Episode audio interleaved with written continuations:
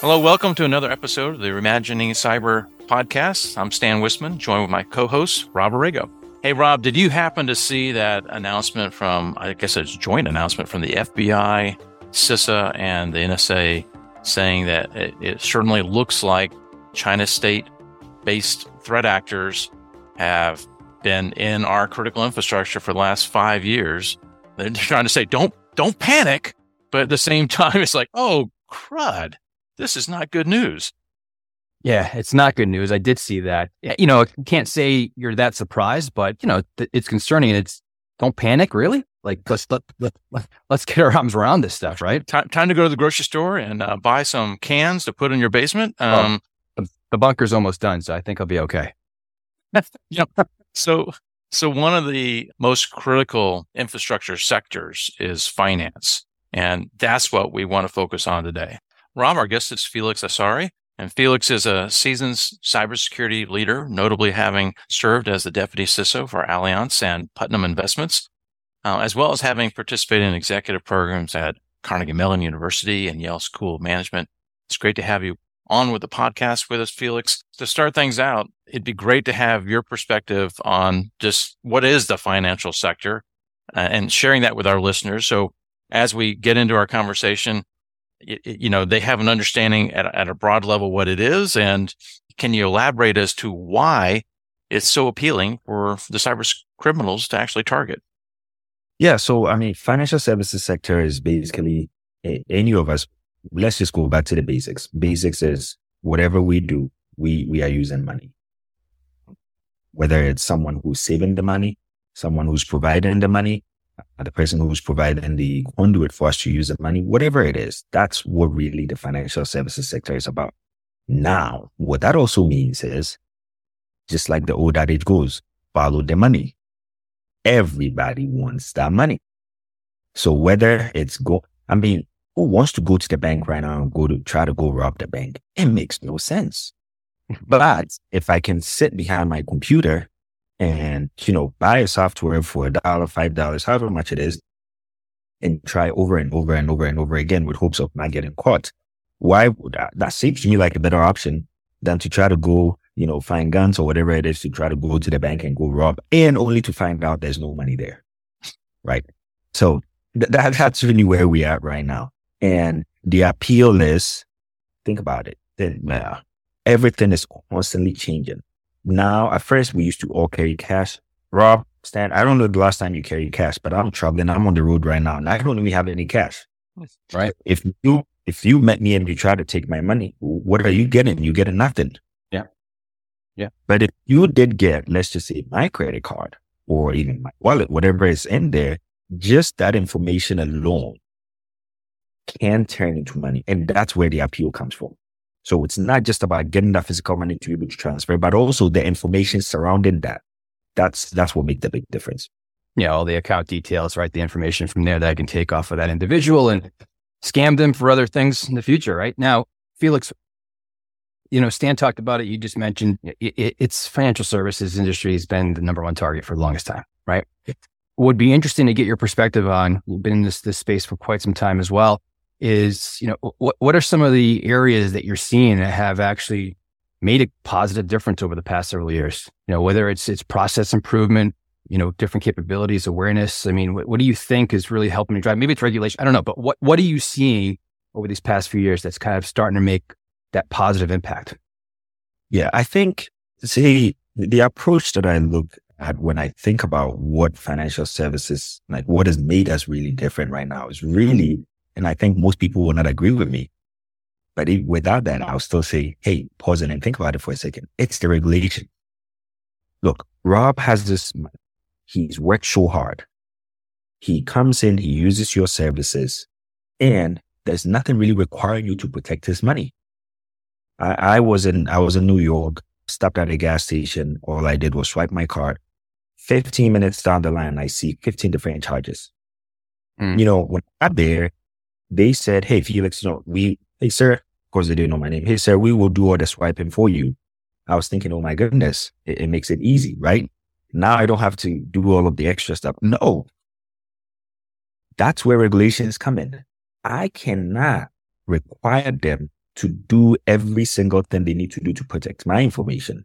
However, the regulatory bodies that are out there can do that. And that's what makes that. I think that's really made the biggest difference in our services up until now. Someone having that oversight to say, Hey, if you are going to take my payment card information, you better make sure you are doing just the bare minimum. And it, they, it's not overly at the top. It's just saying, do these the bare minimum. And, you know, over time, I think a lot of people just, it's like having homework and assignments in school. Just go home, do the bare minimum, come in, you will pass. If you want to be the overachiever, like what we are doing in our industries or like in some of our companies right now, then that's a whole different story. And that's, that's where that's, that's been the, my viewpoint on this. Now, now we've we've covered in the podcast, Felix, a number of different regulations, and certainly in the financial sector is is one of the most highly regulated industries. Yes, but I can't. I mean, we've also say, and I believe strongly that compliance does not equate to security, and so it can be a driver for change, and Absolutely. and certainly, as you're you're pointing out, helping establish that minimum bar. But in and of itself, it doesn't necessarily, I mean, standards lag. Requirements right from regulators lag what's happening in the threat landscape today. And so it's, it's hmm. one of those things that, as far as a strategy for those in the financial sector, they have to also include a, a, a risk based approach as well, right? Just being compliance alone, I wouldn't think would be adequate for what really is needed. Yes, absolutely. So the I think when we go back to what the question really is, if Rob or Stan, if I as an organization can say whatever my clients data that I am taking from them, I am taking a risk-based approach. I'm looking at the risks that are, you know, associated to whatever information I'm taking. And I am going to do my very best to make sure that that information is safe. We will be fine. The challenge is when we think about regulations like what I'm bringing up here, I'm not saying when you when you follow all these regulations, it's the you know it's the holy grail. It makes everything better. No, it's just to say, let's work together. You say you are doing what you need to do to make sure that the customer's information is safe. All right. Well, we will also come in with these other standards and make sure that we are in, you know, we are in agreement. That's basically it. And let's work together to do that. That's all. I mean, if you if you take a risk based approach, hopefully you can also then demonstrate compliance as well Absolutely. to the regulations. Absolutely. Yeah, I think that's that that's really the key. That's one of the things we talked about quite frequently is is using compliance, you know, the regulations behind driving compliance as a way to better mature your cybersecurity programs overall. At the end of the day, that's what you want to do. Felix, I want to pivot a little bit into talking about more of the software supply chain a bit, and I I want to go there because financial services obviously have really become much more of a digital based type of business, just like many other organizations and verticals have. Uh, but especially in financial services, fintech and things that nature, you know, very much kind of leading the way. A big aspect, though, that threat, kind of increased threat, is around the supply chain, right? And so, look at it from that software supply chain perspective and how it impacts negatively the financial operations potentially. Like, what are some of the might be control mechanisms, kind of, you know, the, the, the again processes, measurements that you've kind of assessed in the past that help you look at it from the software supply chain, you know, implications that you may have in dealing with not just internally, but of course the third parties is part of that equation. Yeah, and thanks for that. Now, th- this is one of the risks that in big threats that we've actually had to deal with we we had in one of the institutions I worked for, there was this attack where when we went down to the bottom of it, it we were not even it was not really directly targeted at us. The reason why the person or the group decided to do this was more because they felt the people that they are going against, we help them make more money. So by just by that association, now we become targets, right? And the, the question is, okay, I can do every single thing in my power, or our organization can do every single thing in our power to make sure that we are highly secured. Now, do we know what the next person that we are working with is doing? We cannot do everything on our own. We definitely have to partner. And that's where the supply chain comes in. What is it that they are doing that ensures that we are all on the same level in terms of security? And in this specific instance, the reason why we had to deal with that incident was because they had not lived up to the standards of security that had been set. And our only saving grace was even though we had a backdoor to them to, because we wanted to have those transactions happen, we ensured that on our side, we had put extra measures in place that in case any data got anywhere, you know, it didn't really matter. That was our only saving grace. So that whole supply chain is really, really, really a big deal. And being able to come back to recertify that every single time. And the other part that is more important to us is, well, if you're working in financial services, you definitely have, I don't even know if we call them microservices. You definitely have a ton of vendors that you are working with because the, the, the job is big. You have to, you know, kind of break it out and work with everyone. How do you keep an oversight on all of them? You really can't. So we, we have to employ third parties that do specifically that for us and give them specific ratings to kind of help us. Okay. Hey, you know, we have this person A that had a rating of A because we knew they were doing well. What we found in the news, this is something new that happened to them. Maybe you might reconsider and check with them to make sure they've resolved that. That's, that's basically the best that we can do. So Felix, another aspect of that challenge is around the open source software that's being used prevalently in our, our applications nowadays. I mean, that's another thing you need to look into as far as the, the health of that, you know, yes. open source project, the, the actual security of the code that you're ingesting into your, your applications. So I, I imagine that's another set of activities and processes you had to put in place to, to mitigate those kind of threats from potential either malicious or inadvertent in use of vulnerable code in your applications. Yeah, for us, and I mean, everywhere I've been so far, open source has been something that we basically have to have probably like three different levels of approvals on to go open source route, just because it's kind of hard to keep track on exactly what's happening. And again, if it's once we take our space approach for whatever it is that we are working on, if open source makes sense, sure, then we will go that route. And then of course, do what you just said. But for the most part, it's been, yeah, we can go another route rather than open source. Not that it's wrong. It's great. If we can, sure. But if not, then we have to put specific processes in place to ensure that we accept every risk that comes with that. Gotcha. Another another area of interest for me is around the, the this new thing of smart contracts, right? Mm-hmm. I mean, again, further digitalization and and using languages like Solidity for you know blockchain and cryptocurrencies uses and applications. And mm-hmm. I, I didn't know if if you have had an opportunity to explore the use of, of this in, in, in institutions you worked for and whether or not put in place any measures to help control risk and you know, what, what kinds of uh, approaches to safeguard the integrity and security of smart contracts is, is you think working?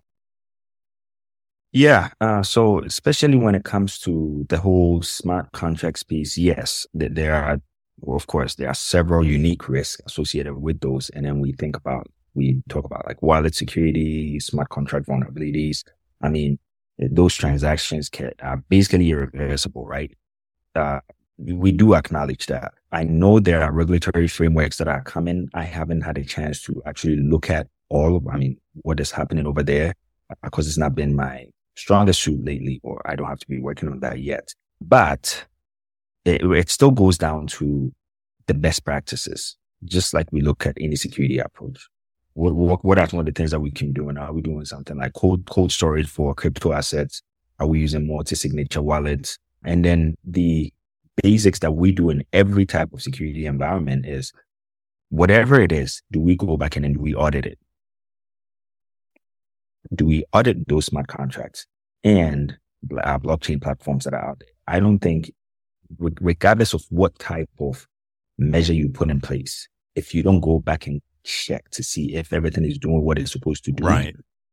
It, there's no point. And we, we had another guest on talking about controlled degradation and just mm. the importance mm. regularly testing your security controls that you think you have in place and are working, but they may have degraded over time based to, to changes being made or the changes environment.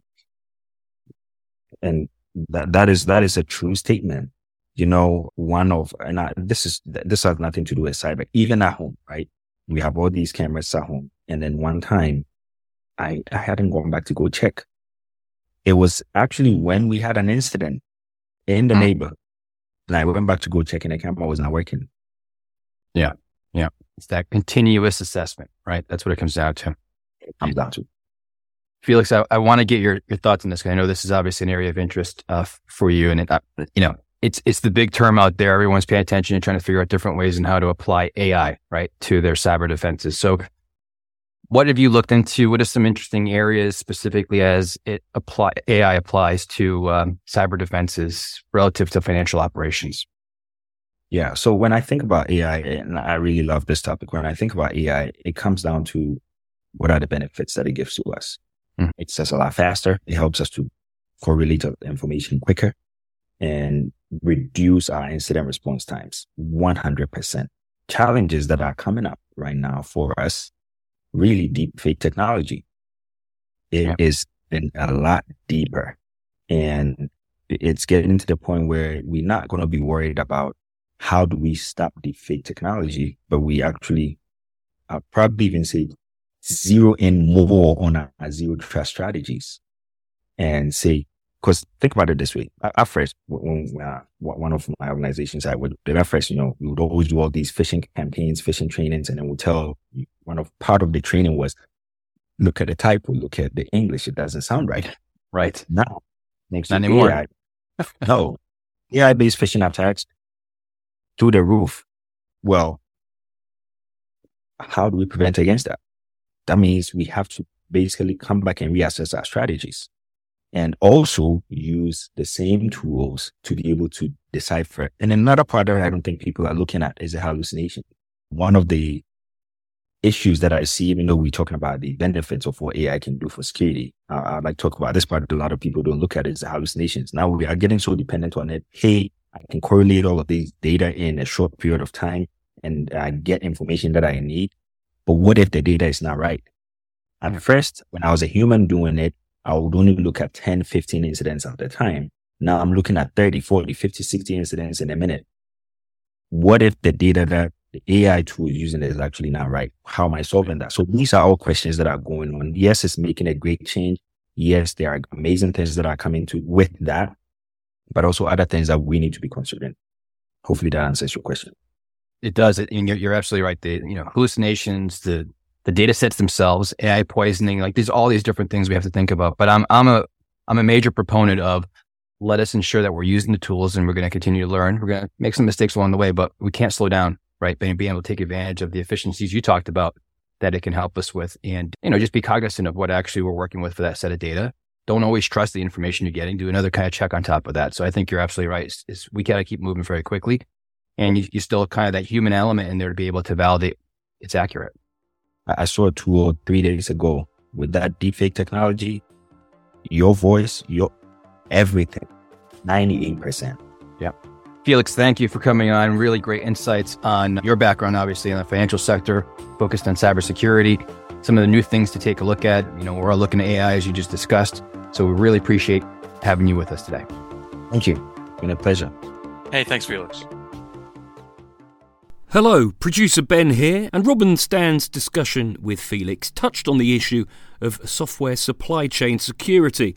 That's come up a few times in Reimagining Cyber, for example, in episode 36, entitled The Software Angel of Death, which featured John Keane. Now, not only did he talk about securing the supply chain, but he was also passionate about the importance of language. What we need is a, a good definition, human understanding uh, of what is a weakness, and we have to add that to our vocabulary.